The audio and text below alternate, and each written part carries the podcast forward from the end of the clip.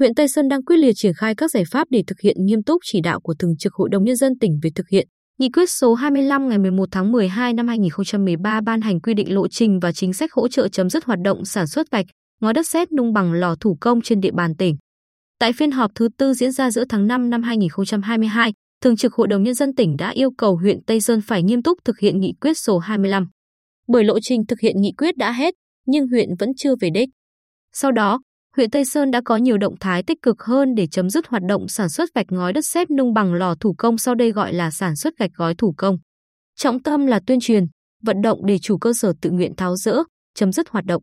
Bên cạnh đó, các ngành chức năng của huyện cũng tăng cường kiểm tra để phát hiện và xử lý các trường hợp khai thác, vận chuyển, mua bán nguyên liệu sản xuất khoáng sản trái phép, kiểm soát, ngăn chặn nguồn cung cấp nguyên liệu cho các lò sản xuất gạch gói thủ công.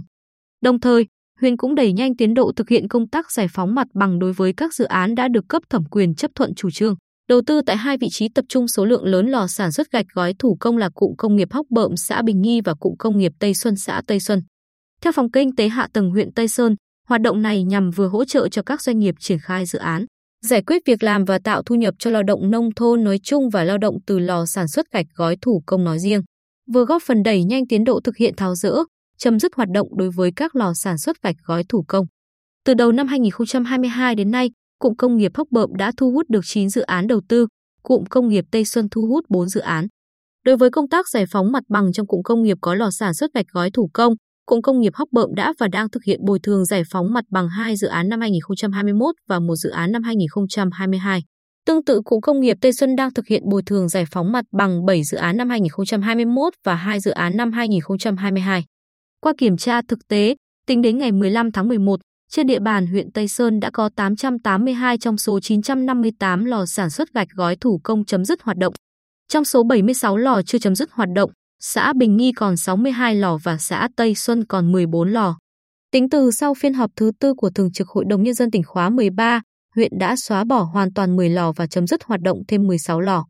huyện Tây Sơn đã thành lập hai tổ công tác kiểm tra và ra soát lại khối lượng nguyên liệu sản xuất của tất cả các lò, lập hồ sơ, yêu cầu chủ lò xác nhận. Tuy nhiên, khi kiểm tra lại lần hai, phát hiện khối lượng nguyên liệu để sản xuất của một số lò đã tăng thêm.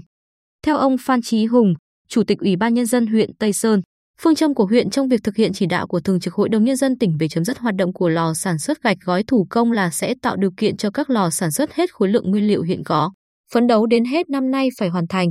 Ông Hùng nói, ngay trong tuần này, chúng tôi sẽ chỉ đạo tổ công tác tiếp tục kiểm tra, xác định lại cụ thể khối lượng nguyên liệu sản xuất của từng lò. Đối với các lò vi phạm khi có khối lượng nguyên liệu vượt so với lần kiểm tra trước, chúng tôi sẽ xử lý một vài trường hợp để làm gương. Huyện cũng sẽ chỉ đạo các địa phương lập danh sách, mời các chủ xe chuyên chở vật liệu lên làm việc, yêu cầu ký cam kết không sử dụng phương tiện chở đất sét trái phép, ai vi phạm sẽ bị xử lý. Liên quan đến vấn đề hỗ trợ người dân bị ảnh hưởng khi thực hiện nghị quyết, ông Hùng thông tin thêm, đối với diện tích đất của các lò sản xuất gạch gói thủ công sau khi xóa bỏ nhưng phù hợp với quy hoạch để sản xuất các mô hình kinh tế khác, địa phương sẽ hướng dẫn người dân làm thủ tục và ưu tiên chuyển đổi. Còn những diện tích đất không thể chuyển đổi thành mô hình kinh tế nào khác thì các xã sẽ tính toán ưu tiên các chủ lò đó khi tham gia đấu thầu. Đấu giá diện tích đất do xã quản lý để bà con có tư liệu sản xuất, duy trì cuộc sống.